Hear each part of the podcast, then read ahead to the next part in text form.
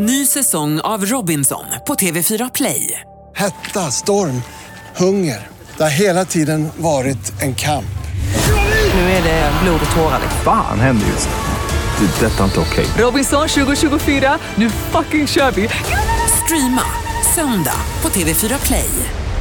Hur fan kan vara så dum som man snor min plånbok? Hela plånkan. Hela plånkan och telefon. Nej, de snodde pengarna i plånbok, men de snodde min telefon. Nej, på vilken... Eller ja. Rött. Tjuvar. Spöar de jävlarna. Ja, det ska man fan göra. Typiskt bajare. Dilemma med Anders S. Nilsson på Mix Megapol. Hej och välkommen till podcastversionen av Dilemma. Ni vet ju vid det här laget att podden har en exklusiv inledning som ni inte kan höra i radion. Lite av VIP-hyllan. Och där en av panelmedlemmarna har ett personligt dilemma som de tänkte berätta först. Idag är det faktiskt Thomas Järvheden som ska göra det. Vi har Thomas Järvheden i studion, stand-up-komiker, det vet ni. Jossan Crafoord sitter bredvid honom och bredvid henne sitter Henrik Fexeus. God morgon. Vanlig ordning. Hej.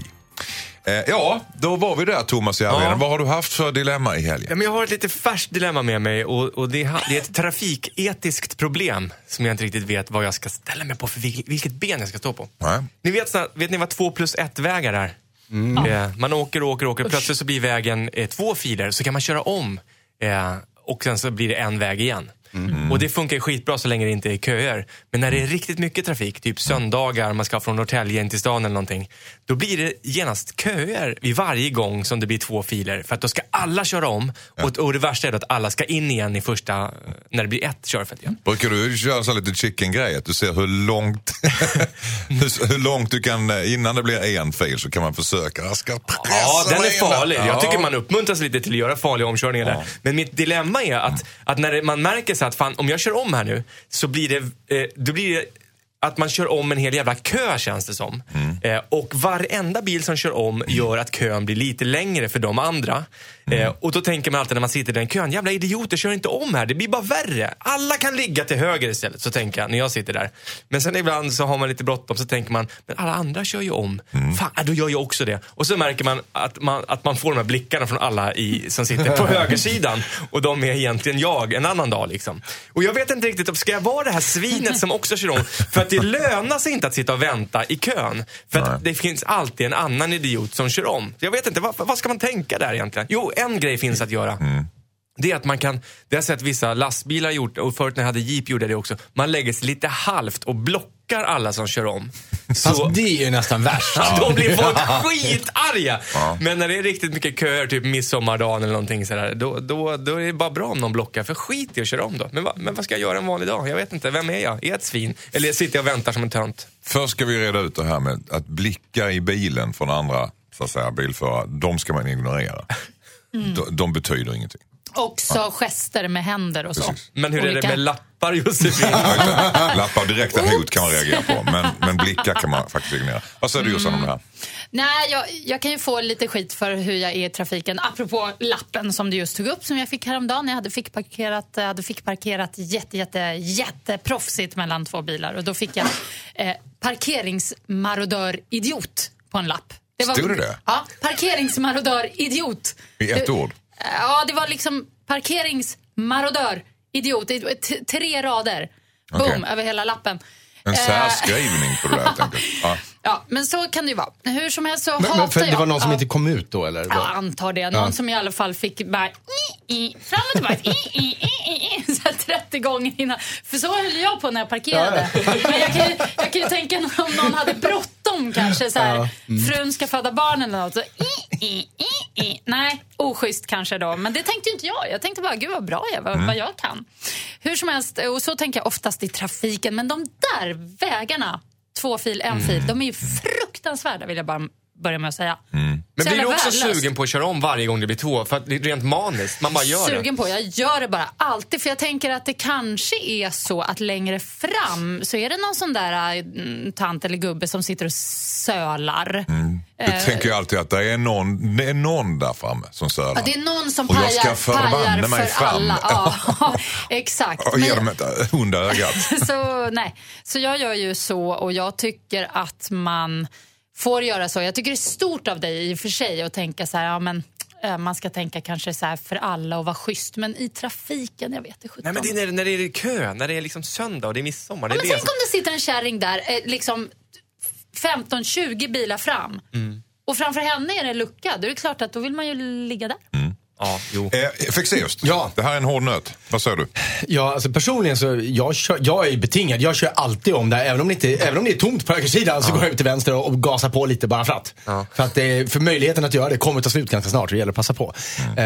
Men jag tänker så här, Thomas, någonting du ska fundera på är ju att, jag menar, du är ju känd. Och jag tänker på det du sa, de här blickarna som kommer då i bilarna, så kommer du förbi glidande bara, det där var Thomas Järvheden. Är det inte han vi ska gå och se på lördag, älskling? Just. Vilket as, när de biljetterna kan vi ge bort. Men vet du vad så det här betyder? Mm. Det betyder att jag borde vara den som ligger i vänsterfil, för då ser de ju inte mig. Men om jag ligger i högerfil och töntar mig, då ser de mig och bara, där sitter han som en tönt. Det har du rätt i. Och det går också, du passerar lite snabbare. Och också som man skulle kunna förvänta sig av en komiker, att glida förbi lite sådär. Plus du kan alltid ha bråttom till en show.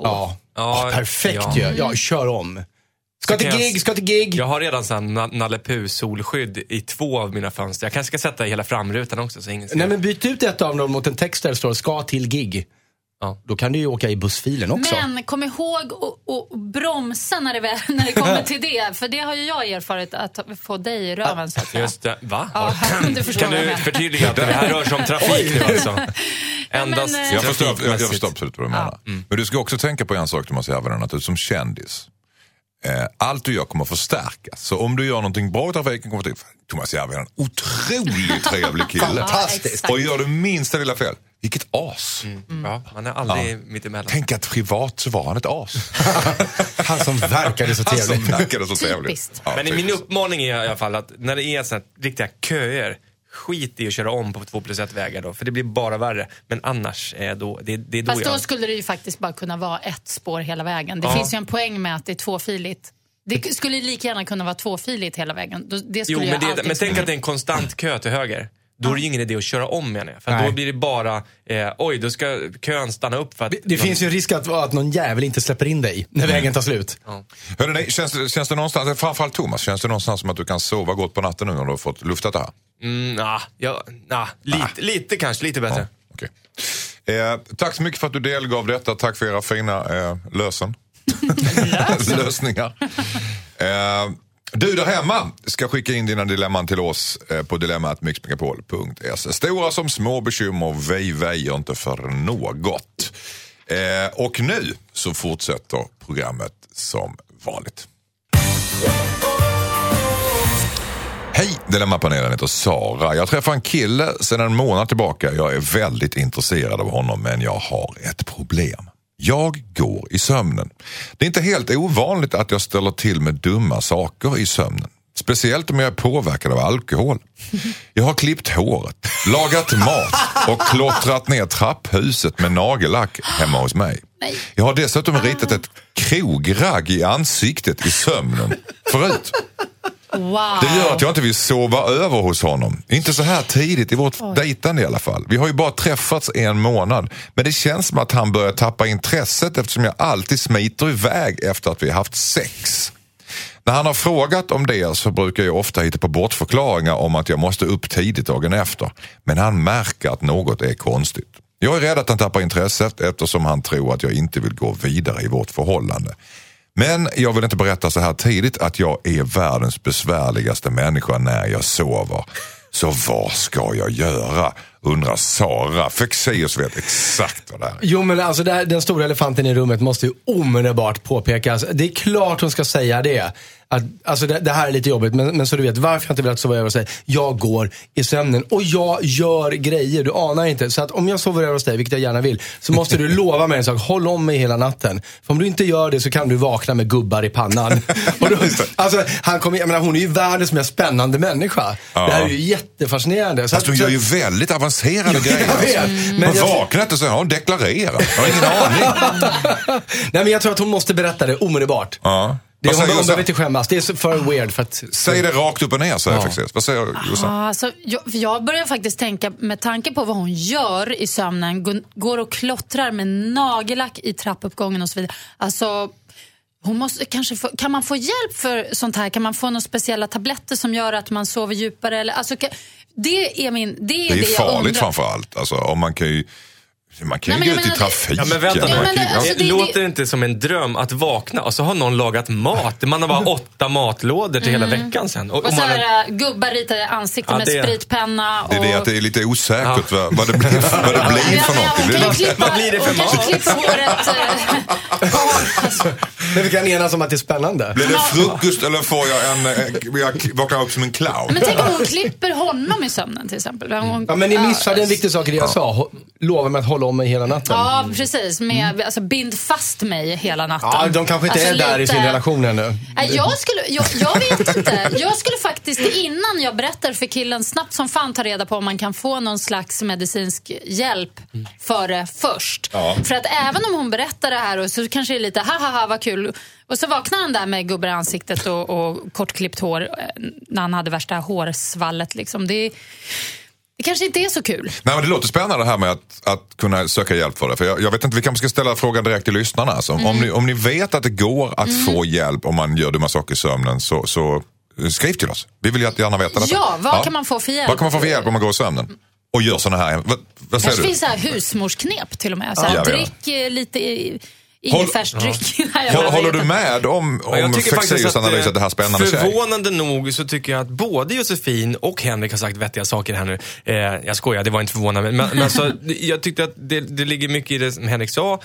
Berättar här med hur det ligger till. Det är ganska spännande kul. Men också, det är ju skitjobbigt att leva resten av livet och vara osäker och behöva låsa alla lådor som har knivar och saxar och hit och dit. Så det kan man ju kolla upp. Och jag tror att sömnforskningen har kommit en bra bit på väg. Det finns ju så här som kan registrera var man är i sin sömncykel. Det kanske är så att hon är benägen att gå i sömnen just under en viss cykel i sömnen. Och då kanske man säkert har någon slags anordning på sig själv som man blir väckt då eller någonting. För det här med att man inte ska väcka någon som går i sömnen, den tydligen en myt, ja, har jag hört. Man ska inte klippa. Eller är det du som har sagt det, Fexeus? Är du min källa? Är du deep skrämmande?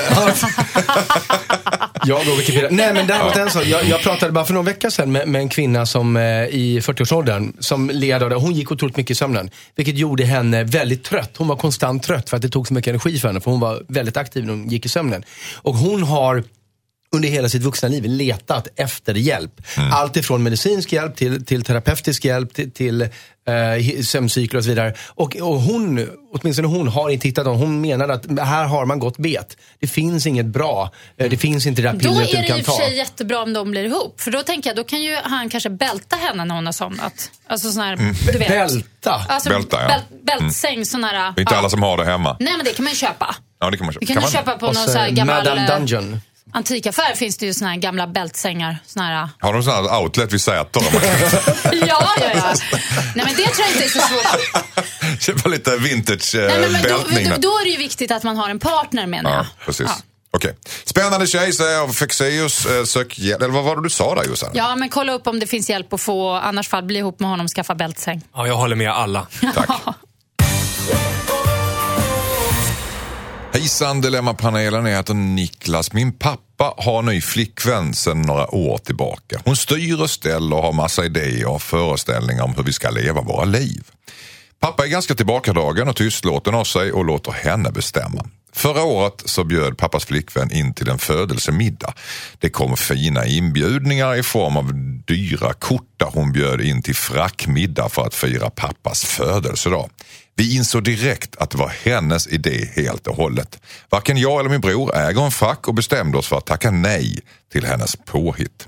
Sen dess har vi ofta fått höra att vi är bedrövliga som inte har tid att komma på vår egen fars födelsedag. Och pappa nickar och håller med henne som han alltid gör. Vår faster åkte minsann hela vägen från Kalmar för att vara med på födelsemiddagen. Nu har det bjudits in till frackmiddag igen för att fira pappa. Vi vill ju inte sluta fira vår pappas födelsedagar, men det känns som att vi går på hennes tillställning. När pappa var singel så firade vi ofta tillsammans med några släktingar genom att bara äta en plankstek på kvarterskogen och umgås. Men borde vi ändå hyra frack och gå på den här födelsemiddagen, undrar Niklas. Jag vill ha en liten gallup här. Ska vi gå eller inte gå? Vad säger jag? Jo, det tycker jag nog. Det tycker jag att de kan göra. Josefin? Ja, det är klart ni ska gå. Mm. Mm. Gå på fackmiddagen trots att ta mig lite grann. Vad säger vi av henne? Nej. Nej? Spännande. Vi börjar med nej då. Varför inte? Därför jag fick en jobbig känsla i magen att gå och hyra en frack för en, jag vet inte, en tusing eller vad det kostar. För att gå på någon jävla kärringstillställning när det egentligen är man vill bara fira sin sköna farsa. Mm. Då tycker jag att de ska bjuda ut farsan på en plankstek som the good old days. Och hon kan få följa med om hon vill. Vi vill fira på vårt sätt. Frackmiddag är inte vår grej, sorry. Kul att du uppmärksammar min pappa, men så här vill jag göra. Vad tråkigt. Ja, men är det roligare att sitta på en frackmiddag då? Alltså Järvheden har en stor poäng. De har koder med sin pappa. De behöver men inte alltså, det där. De har sin lilla trevliga tillställning. Och det är mysigt. Kommer hon dit där och skapar nya koder som de är helt obekväma med? De har bestämt att det är de koderna som gäller med pappa som alltid har varit. Han kanske tycker det är skittråkigt med den där gamla planksteken på krogen. Det är roligt att han har skaffat en ny härlig tjej som engagerar sig. Nu fyller du år, vi ska frackmiddag. Så mycket tycker jag om det. Så att vi ska köra storslaget. Och de ger inte ens det här en chans. Alltså en gång får de väl hyra. Hon vill rycka upp gubben helt enkelt. Ja, han blir nog uppryckt och tycker nog att så här, wow, kan man fira så här? Det kanske är skitkul. De måste ju ge det en chans i alla fall. Det är två skolor här rakt i konflikt helt enkelt mellan Järvheden och Jossan. Ska bli mycket intressant. Fexeus, den gyllene medelvägen.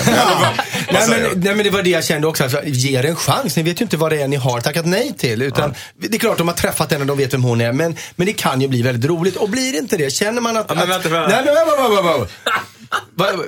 Och känner de att vi fick våra fördomar besannade, det här var oskönt. Det är då det är läget här, farsan, vad gör du på torsdag? Vi tänkte ta ut dig på vår vanliga plankstek då. Så ni kan göra ert vanliga firande också. Det är ingen antingen eller situation här. De får ju möjlighet till två firanden snarare. Man gör bägge med. Ja, okej. Fast det tycker jag är att sno lite av födelsedagen från pappa och pappas nya tjej. Nej, men alltså man säger ju inte det förrän... Järvheden. Ja, men jag kom på en gyllene medelväg här. Har ni sett Dumdummare? Ja. När de går på den här välgörenhetsmiddagen så kommer de dit i så här blåa med krusidullfrackar. Då kan de gå dit och så gör de det statementet. De kommer dit som två idioter, blåa som två idioter. Ja, som två dumdummare. Det alltså tycker jag tror faktiskt som en slags markering. Ja. Och så okay. för det fasten har åkt från Kalmar. Det blir jätteroligt.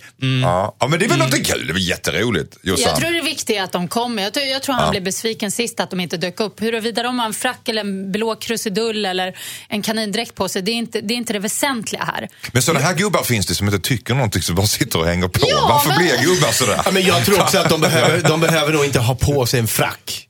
Ärligt talat, jag tror att de skulle komma undan med att har du någon halvsnygg kostym, alltså det bästa du har, sätt på dig det. Jag menar, det är inte Nobelmiddagen ändå. Alltså jag har haft två olika energifält som möts här, känner jag liksom. Jag hade en man, jag vill bara säga lite snabbt, en gång i tiden som älskade att ordna liksom fest så här, när jag fyllde år till exempel. Då kunde han göra såna här saker som att hyra in en säckpipaorkester och så. Som bara trampade in där i lägenheten och där, men gör du för hans skull eller för din egen skull? Om han gjorde det? Ja. Jag tror han gjorde det mycket för sin egen skull. Men, men det var ju ändå för mig. Och jag tyckte på något vis att det var ju någonting lite knäppt och roligt också. Ibland kunde jag nästan tycka att det var lite pinsamt. Men det är någonting roligt när någon fixar något för en. Man ska göra någonting sånt om man vet eller tror att den man gör det för uppskattar det. Om man gör det för fel person, så att den här personen bara uppskattar en plankstek. Vi bara sitter och trevligt. De blir obekväma i frack eller sexpipor. Men det vet vi ju inte. Nej. Men man kan känna sin far som de här gör. Ja. Fast det där, jag tror att de är lite sura för att han har skaffat en rolig tjej. De har fått någon slags konkurrens. Jag tycker de ska bara på med fracken och dit ge en chans. Okej, nu har vi driftat det här. Ja eller nej, gå eller inte. Absolut. Absolut, säger Jossan. Ja. Nej, tycker jag. Fortsätt. Tack så. Hejsan, det är den här panelen. Heter Sanna. Min sambo tar ofta upp mobilen och filmar mig fast jag inte vill detta. Ofta så håller han på att retas samtidigt som han filmar. Han gör det i väldigt privata situationer också. Till exempel så stod jag och rakade benen och sjöng. Och då drog han upp kameran och filmade. Jag var helt ofixad och svår, men när jag bad honom ta bort filmen så skrattar han bara och tycker att jag är larvig. Han säger att han bara vill ha filmerna som minnen för sig själv och att han ändå inte lägger ut filmerna på sociala medier. Men jag vill inte ens att han ska filma mig från första början. Jag misstänker dessutom att han visar filmerna för sina kompisar. När jag har tagit upp det här med min bästa kompis så får jag inget stöd. Hon är likadan själv. Hon filmar också massa saker och lägger ut på Snapchat. Det är som att ingen har någon förståelse över att man inte vill bli filmad längre. Vad ska jag göra för att han ska lägga av, undrar Sanna. Vad säger Jossan? Amen. Alltså det här med Snapchat, det har ju blivit ett, vad ska man säga, ytterligare ett lager av problem kring det här. För folk som håller på med Snapchat, de tycker verkligen att de bara kan rycka fram mobilen och börja filma när som helst. Och man har ingen chans, för du bara filmas bara live. Och sen boom, så är det ute. Och sen säger de, ja men man kan bara se det en gång, så det spelar ingen roll. Man bara, ja. Kort bara, ja. Vad är Snapchat? Alltså Snapchat är att du filmar så tas det bort på 15 sekunder. Ja, det är att du om jag följer dig på Snapchat och du filmar någonting och lägger ut, då kan jag se det du har filmat, men jag kan bara titta på det en gång, sen är det borta. Ah. Men jag kan ju titta på det när jag vill och sådär. Okay. Jag går in och så bara klickar på klippet och då kommer det upp, men bara en gång. Men problemet är ju att man framstår då som så här töntig och jobbig om man säger nej men sluta, jag vill inte, eller så här, plus att de redan är igång och filmar, då blir det ju ännu konstigare om jag bara nej men sluta, men stopp, alltså då blir det så här hihihi och så ut på Snapchat. Så att, alltså det är verkligen irriterande och jag tycker man måste respektera om någon hur säger, sätter man ner foten då? Nej, man måste verkligen, jag vet inte, man måste markera, alltså verkligen, jag skulle kunna rycka mobilen och handen på honom och bara kasta ut genom fönstret. Alltså, kasta ut mobilen. Det gör så för sällan. Ja, men det, alltså verkligen på riktigt. Markera. Vad säger Järvheden? Ja, jag har faktiskt fått vara tydlig i att markera några gånger. Och liksom tagit i. Så att jag kan berätta vad det var. Det här hade inte med det att göra, men jag tycker bara det säger en del om vad som händer. För folk inte respekterar den. Det här var min brorsa och jag. Vi var på hockey när vi var... Ja, tonåringar kanske. Han är 5 år äldre än mig. Men så satt han och, det kallas för hulla. Vet, man gör en grej med tungan. Ja, men jag ska förklara för alla som lyssnar. Okay. Man lyfter tungan och sen kommer det små minidroppar som en stråle ur tungan. En del kan göra det där med flit, en del vet inte hur man gör. Så det är liksom mera oskyldigt än att spotta på någon. Men det är också jävligt äckligt. För att jag sitter och får så här hullningar i facet hela tiden visst jag kollar på hockey. Och jag säger så här, sluta! Och han fortsätter, jag bara, men sluta.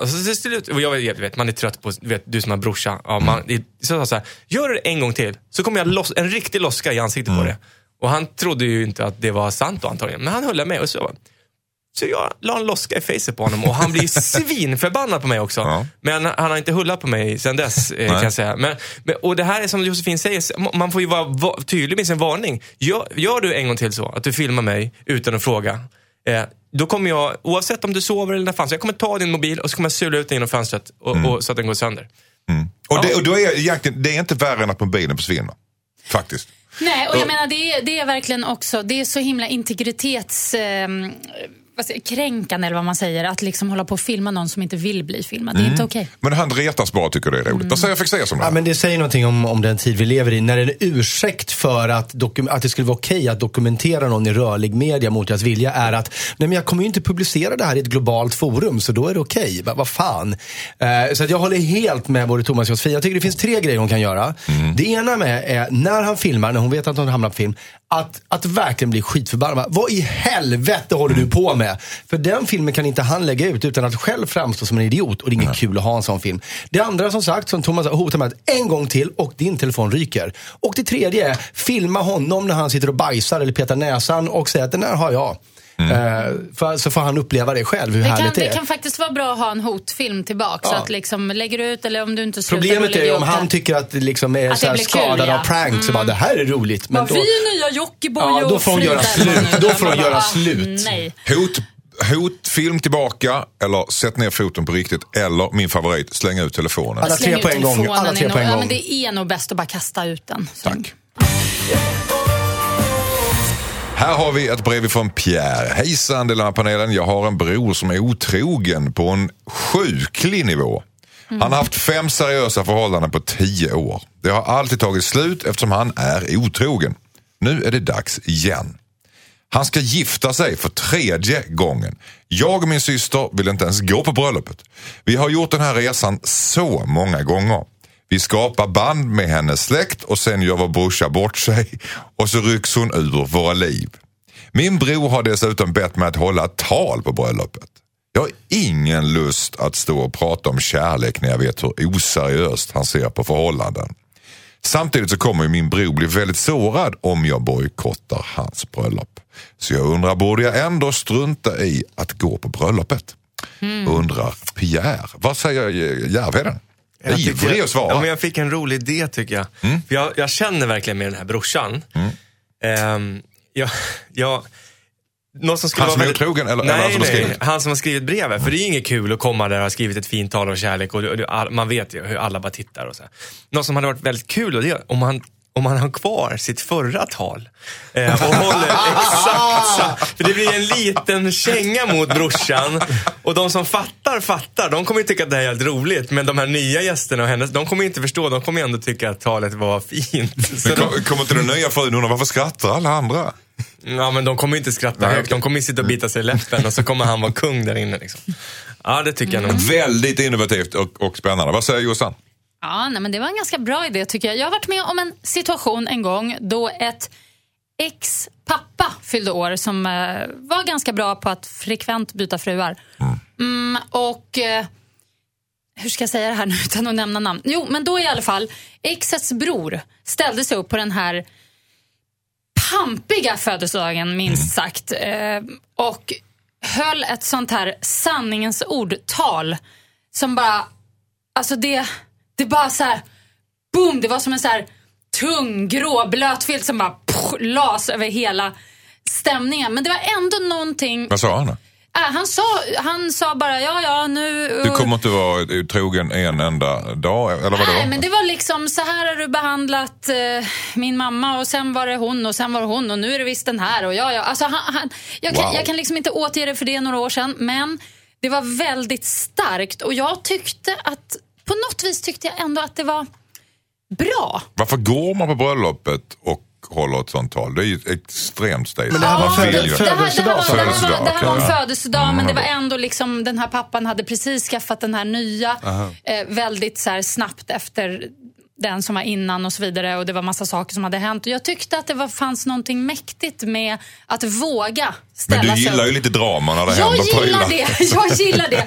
Så jag är ju lite för att antingen göra något liknande det Thomas sa på bröllopet eller faktiskt att bara nej, vi går inte på det här skiten. Ja, liksom. Hur håller man ett kärleksfullt tal till någon som gifter sig för 5 eller 6 gången? Alltså det finns ett trovärdighetsproblem. Kan man vara ärlig med att säga, jag kommer känna mig falsk då. Ja, vad säger Fexeus? Ja, men jag säger som jag trodde Thomas skulle säga, kan ingen tänka på den stackars bruden? För det är ju det som är komplikationen här, att hon hamnar ju lite i kläm om man ska nu ge den här brorsan ett sanningens ord på vägen på bröllopet. Det är ju bra om hon får känna på klämmen. Jo, men hon kan väl känna till att det här med känna, men jag chansar i alla fall. Det hade ju varit bra om hon kände till det innan de gifte sig då, tänker jag. Det är lite sent på själva, alltså bröllopsfesten. Man gör ju henne till åtlöje. Ja, men det man förminskar henne lite kanske. Man talar ju om att hon blir blåögd och naiv som har gått på liksom den här solovåraren. Och det vill man inte göra. Man vill inte höra det heller på sin viktigaste dag, alltså den här fina bröllopsmiddagen liksom. Det är ju hennes viktigaste dag, även om det är hans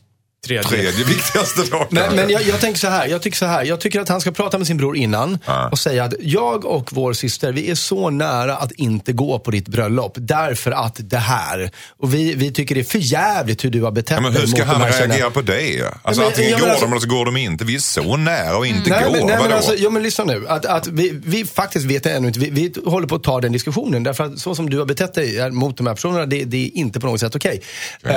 Men i slutändan tycker jag att de ska gå, men han behöver göra en markering till sin bror och om det här att hans beteende är uppmärksammat och att det inte är acceptabelt. Okay. Men bröllopsmiddagen kanske inte är bästa tillfället att göra det på. Okej. Ska jag gå på bröllopet, ja eller nej? Ja, och håll samma tal bara som för en jävla sliten i brorsan. Ja, jag är helt på Thomas linje. Jag tycker det var en jättebra idé. Jag håller med också. Tack så mycket. Hejsan, jag heter Kalle. Jag har en gammal tant som ofta klagar på att jag låter i min lägenhet. Vilket inte kan stämma. Det började med att hon kom och knackade på och klagade över ljudnivån hos mig. Sedan dess har jag slutat att lyssna på musik på min stereo och har till och med köpt hörlurar som jag använder till tvn. Hon fortsätter ändå komma förbi och klaga, lämna lappar och prata med grannarna om att jag väsnas. Det finns ingen möjlighet att det är jag som låter. Jag har förklarat det, men hon tror mig inte. Nu har hon dessutom fått med sig en annan granntant på det här.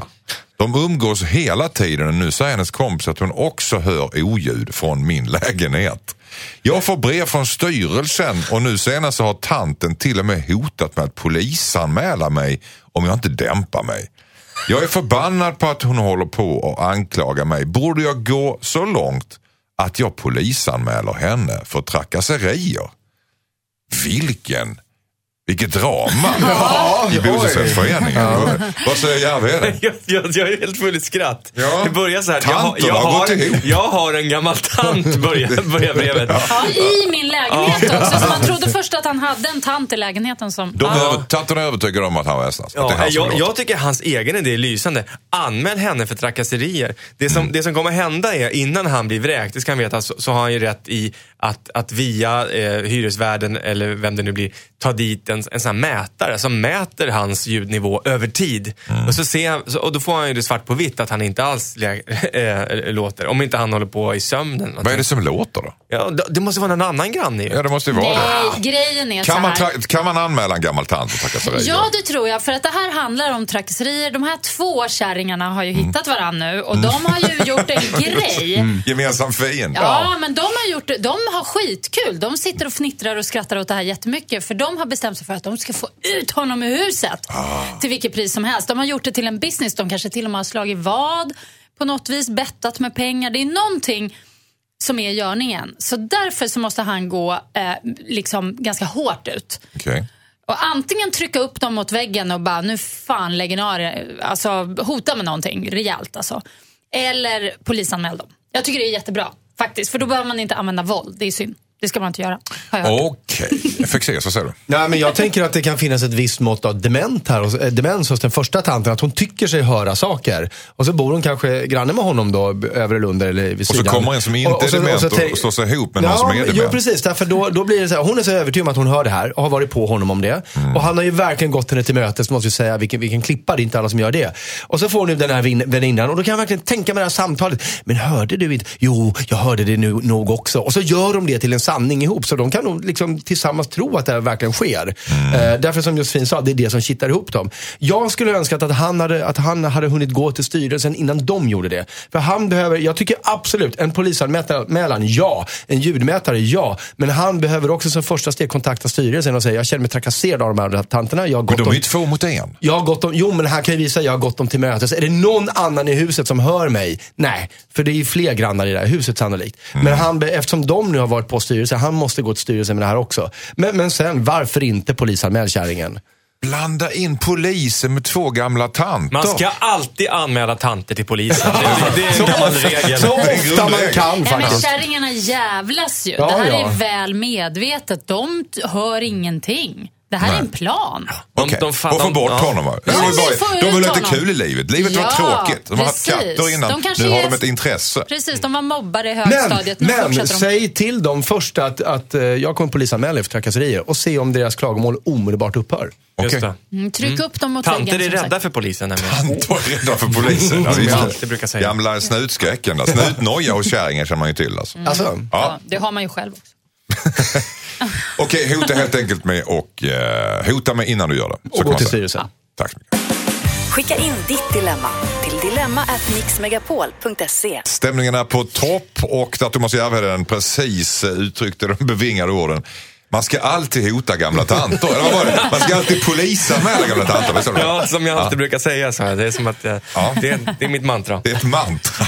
Det är obehagligt. De som är så snälla. Nej, det gör de inte. Nej, inte det här brevet som vi läste innan, att de håller på och anmäla någon för trakasserier. Eller hur? Bitches, helt enkelt. Bitches, okej. Hej, Dilemma-panelen heter Pontus. Min flickvän vill hela tiden ha saker som vi inte har råd med. Vi håller på att spara pengar för att köpa ett hus, vilket gör att vi har det tufft ekonomiskt just nu. Men hon är missnöjd hela tiden. Hon vill ha en lika fin bil som hennes kollegor. Hon nöjer sig inte med husen som vi tittar på, utan hon pratar om hus i områden och i storlekar som vi inte har råd med. När jag har lagat en fin maträtt så finns det alltid någon på Instagram som har gjort det bättre.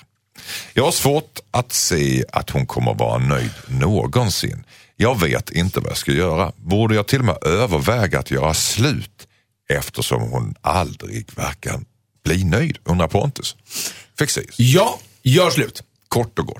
Kort nej, svar. Gud, tjejen siktar högt. Nej, helvete heller. Hon siktar. Okej, okay, här mittemot. Vad säger jag till Järvheden? Har du ett medelspår här? Nej, alltså det är så här. Man är som man är. Och det bästa man kan ha, det är ju en partner som har blommat sent. Som var typ ful i skolan och som hade svårt för sig. Och så plötsligt så blev den vacker och... fulankung. Ja, den fulankungen. Som var så nöjd och glad. Och inte en sån som hade allt från början och som bara har så jävla höga krav hela tiden. Och bara är nöjd om det är perfekt just nu. Men glad för det lilla. Glad för det lilla. Som Thomas kan erbjuda. Och ser du en gammal... Oh my god. Och ja, fy fan vad tråkigt med en sån som går och hela tiden bara, det kunde varit bättre. Ja, men det är den nya folksjukdomen tack vare sociala medier som hon gör på Instagram, att vi jämför oss med andra. Och det finns en direkt... What the fuck, det är det som får livet att gå framåt. Lyssna nu,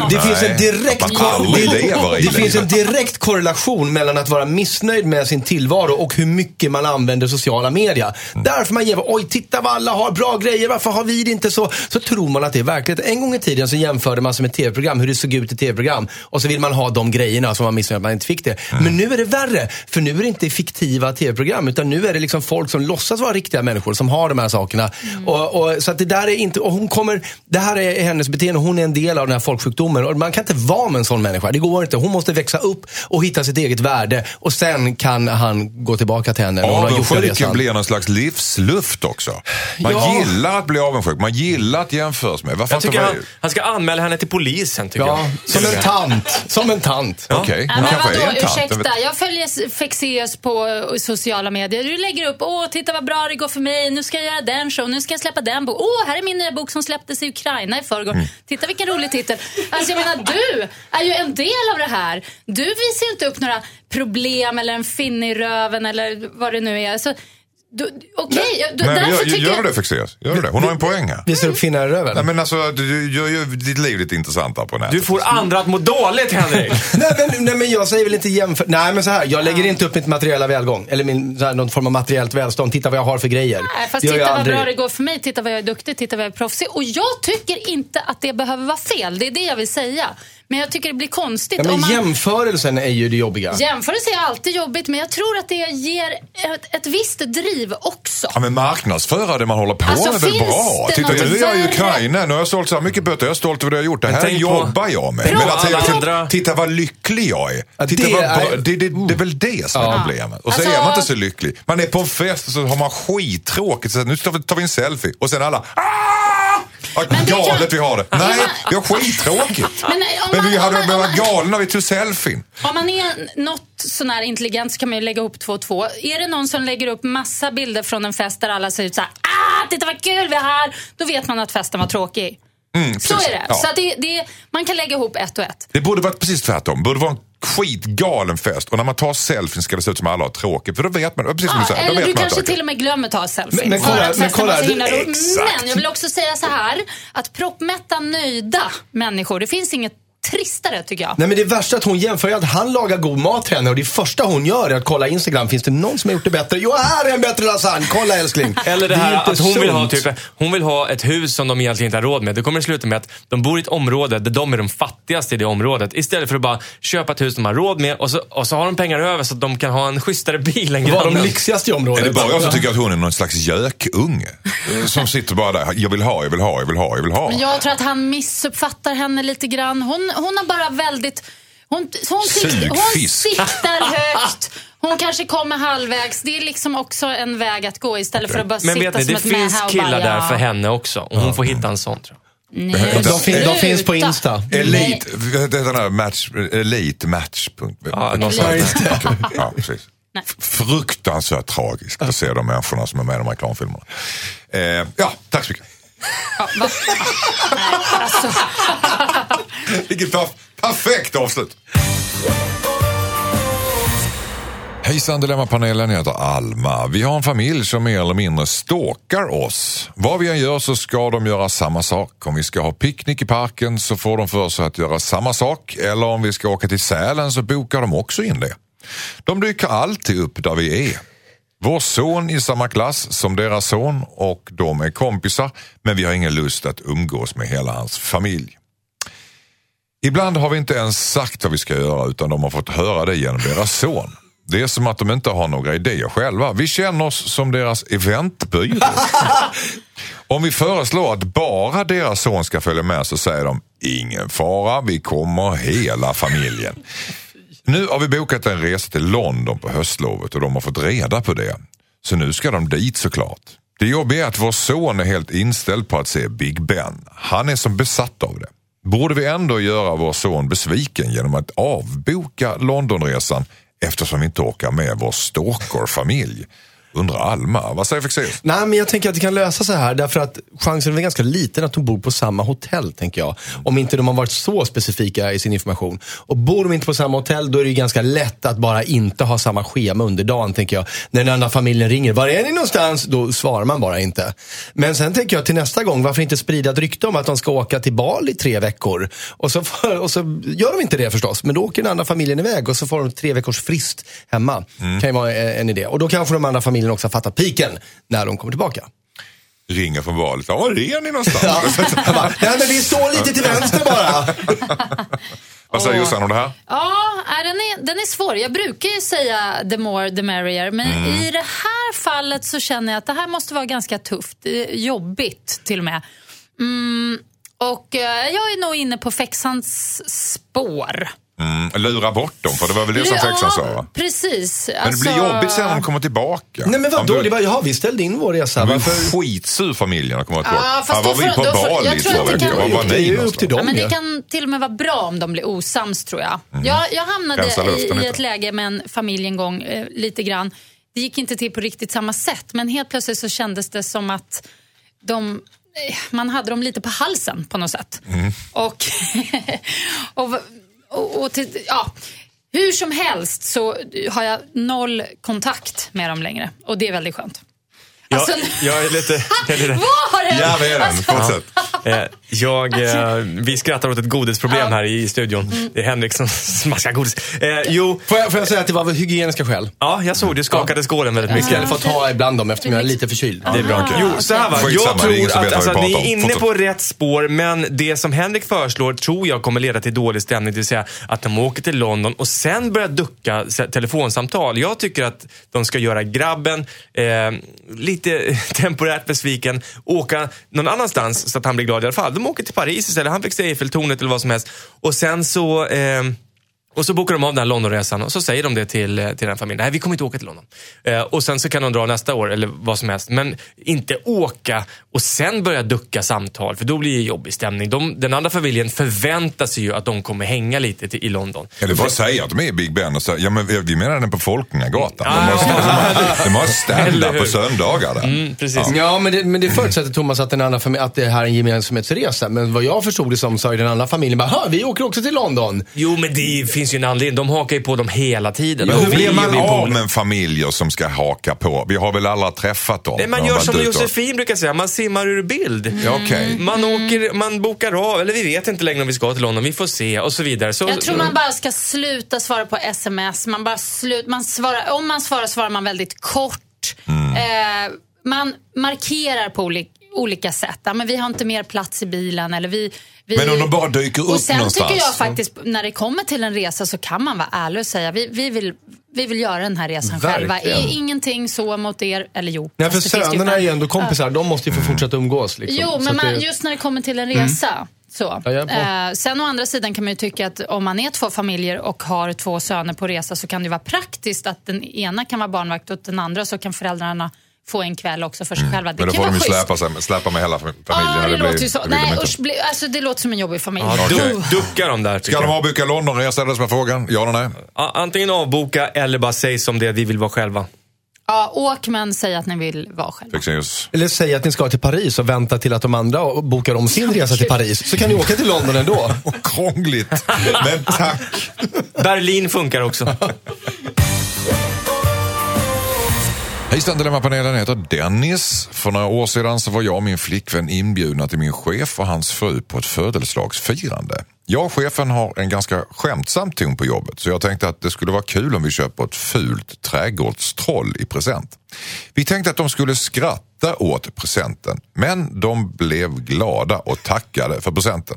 Vi blev förvånade men spelade med. Problemet är att nu har det här blivit någon slags tradition. De har köpt liknande troll till oss och önskar sig fler trädgårdsfigurer i present. Vi bor i närheten av varandra så jag och min tjej tvingas att ha de här trädgårdstrollen framme för att vi inte vill röja den här fasaden som vi råkat bygga upp. Det blir så konstigt om vi säger nu att vi tycker de är skitfula och att det faktiskt var ett skämt. Vi har sagt att de inte behöver köpa fler trädgårdsfigurer till oss, men det gör de i alla fall. De säger att det är ju en sån härlig tradition mellan oss nu. Det verkar som att de har gjort det här till en väldigt personlig grej. Vi vill inte såra dem, men vi är trötta på alla fula trädgårdsskulpturer. Jag är rädd att det blir dålig stämning om vi slänger dem. Vad ska vi göra för att bli av med de här fula figurerna utan att såra chefen och hans fru? Undrar Dennis som satt sig i skiten. Vad säger jag? Ja, det är en jävla klassisk, den som gräver en grop faller ofta själv där i. Jag tror hans enda utväg, om man absolut inte vågar berätta det här för chefen, det är att bara slänga dem eller elda upp dem eller vad fan, och sen säga att de har blivit stulna. Han kommer ju få en ny nästa gång. Ja, exakt. Och det får bli liksom en seriekyv då som kommer tillbaks. Vad säger Jossan? Jag tycker de ska flytta till lägenhet. Oj! Nej, men faktiskt, alltså... Men är det bara för att du ska göra det, Jossan? Så du känner att du är lite grann in the mood för... Ja, men ja. Det här med trädgård, det är överskattat tycker jag. Ja. Det är mycket att hålla reda på, det ska stå tomtar och det... Och, nej, jag vet inte. Flytta ut ganska radikalt. Bara för att de har hamnat i någon slags trädgårdstrålskrig. Det finns ett alternativ, och det är att de bor kvar och så börjar de bara... De får bara anamma, embrace the trolls. Liksom, låt dem komma, ställ upp dem överallt som en galning. Alltså, kör på bara. Köpa bara. I så fall. Okay. Mm. Antingen men... eller. Inte hålla på och liksom lura. Utan, nej, men då får det vara att ni samlar på sådana. Fexeus, vad säger du? Jag tror att hans chef vet exakt vad som pågår. Jag tror att han och hans fru, när de fick det där trollet, tänkte så här: nu älskling, nu håller vi käften. Och sen köper vi dem ett likadant. Och sen är det igång. Så att det här är liksom ett skämt som utspelar sig i liksom the long run här. Men vad så att är det då som är igång? Ja, för de har ju olika tolkningar. Tillbaka kakan. Och det är faktiskt otroligt effektivt också. Det brukar vara så pass effektivt att en dålig present slutar komma. Jag har gjort det flera gånger. Jag har en vän som ger mig... second hand köksgrejer, vilket är otroligt trist tycker jag. Jag vill inte ha det. Och då, nu har jag börjat ge henne second hand köksgrejer. Och nu har hon slutat ge mig det. Men så är inte det ett överenskommet gag? Ja, men grejen att... Det här är inte överenskommet, utan vi pratar förbi varandra. Chefen provocerar dem ju hela tiden. Så här, nu när vi har den här roliga traditionen, den testar ju liksom hur långt kan vi pusha dem här nu. Så att, men jag tycker som spräng dem i småbitar och bara, tomtarna. Bara, vi har haft en vandal här, gud vad tråkigt. Men då får det en ny och så puff. Ja, den också explosiv tydligen. Det finns ju en fördel med allt det här bara. Det finns en fördel som de inte får glömma bort. Det är så här, varje gång man är bjuden så kommer det här problemet, vad fan ska vi köpa med oss? Och där har de med dem givet. Det är ju jättelätt, det är bara att gå in på postorder och köpa 18 tomtar, så har de för de närmsta 7 åren. Men liksom. Sen får man ju inte glömma att de här trädgårdstomtarna är ju lite av en trend. Det är ju lite så här cred-coolt bara för att det är så otroligt fult och töntigt. Så de kan ju sälja de här tomtarna dyrt också. Bara sälja vidare om de vill tjäna. Och köpa flamingos istället. Ja, jag tycker, whatever, kan de inte bjuda in en tredje part i det här tomtet så det växer? En hälare som säger. Men de kan ju också skaffa en sommarstuga. Sommarstuga är det bästa om de har det. För då bara, vi tycker de passar bättre vid stugan. Så har de där. Men vi inte ens ha en sommarstuga och få säga det. Men kan vi enas om någon slags råd där då? Eller vad säger ni? Ja, gör det av med trollen och säg att de har blivit stulna. Stulna, flytta... Fatta att chefen liksom skämtar bäst här och spräng trollen istället. Spräng trollen. Det är så roligt att de ska spränga. Jag vill säga att chefen kommer dit och så ligger där. Vad går du in och bär? Man ska se deras smul. Ska de köpa sig en självmordsväst de här trollen? Jag vill se de här 2 tomtebenen och sen är det bara kapat och så ligger det så här vitt gipssmul liksom i höga. Vad går du och drömmer om? Precis, vad gör du i källaren egentligen på fredagskvällen? Nu ska pappa gå ner och snickra lite. Mentalisten bara chansar och spränger grejer. För kanske är det så här. Tomtesprängaren. Den Dennis, du som jag skrivit in brevet hit, nu har du fått väldigt många råd. Ta åt dig något av dem. Och ni där hemma, glöm inte att mejla in era problem till oss, dilemma som ni vill ha lösta. Adressen är dilemma@mixmegapol.se. Har du skrivit in hit och fått det behandlat, så vill vi ändå veta hur gick det sen. Verkligen. En uppföljning helt enkelt. dilemma@mixmegapol.se. Kom ihåg att vi byter ut ditt namn så att du kan vara anonym. Tack så jättemycket, Thomas Järvheden. Tack snälla. Tack så jättemycket, Jossan Crafoord. Tack så mycket. Och tack, Henrik Fexeus. Tack så oerhört mycket. Nästa helg tillbaka igen med nya dilemman. Ha en skön söndag. Addio! Hej då!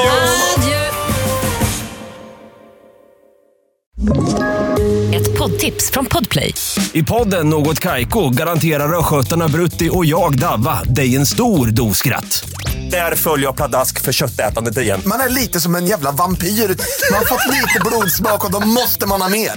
Udda spaningar, fängslande anekdoter och en och annan arg rant.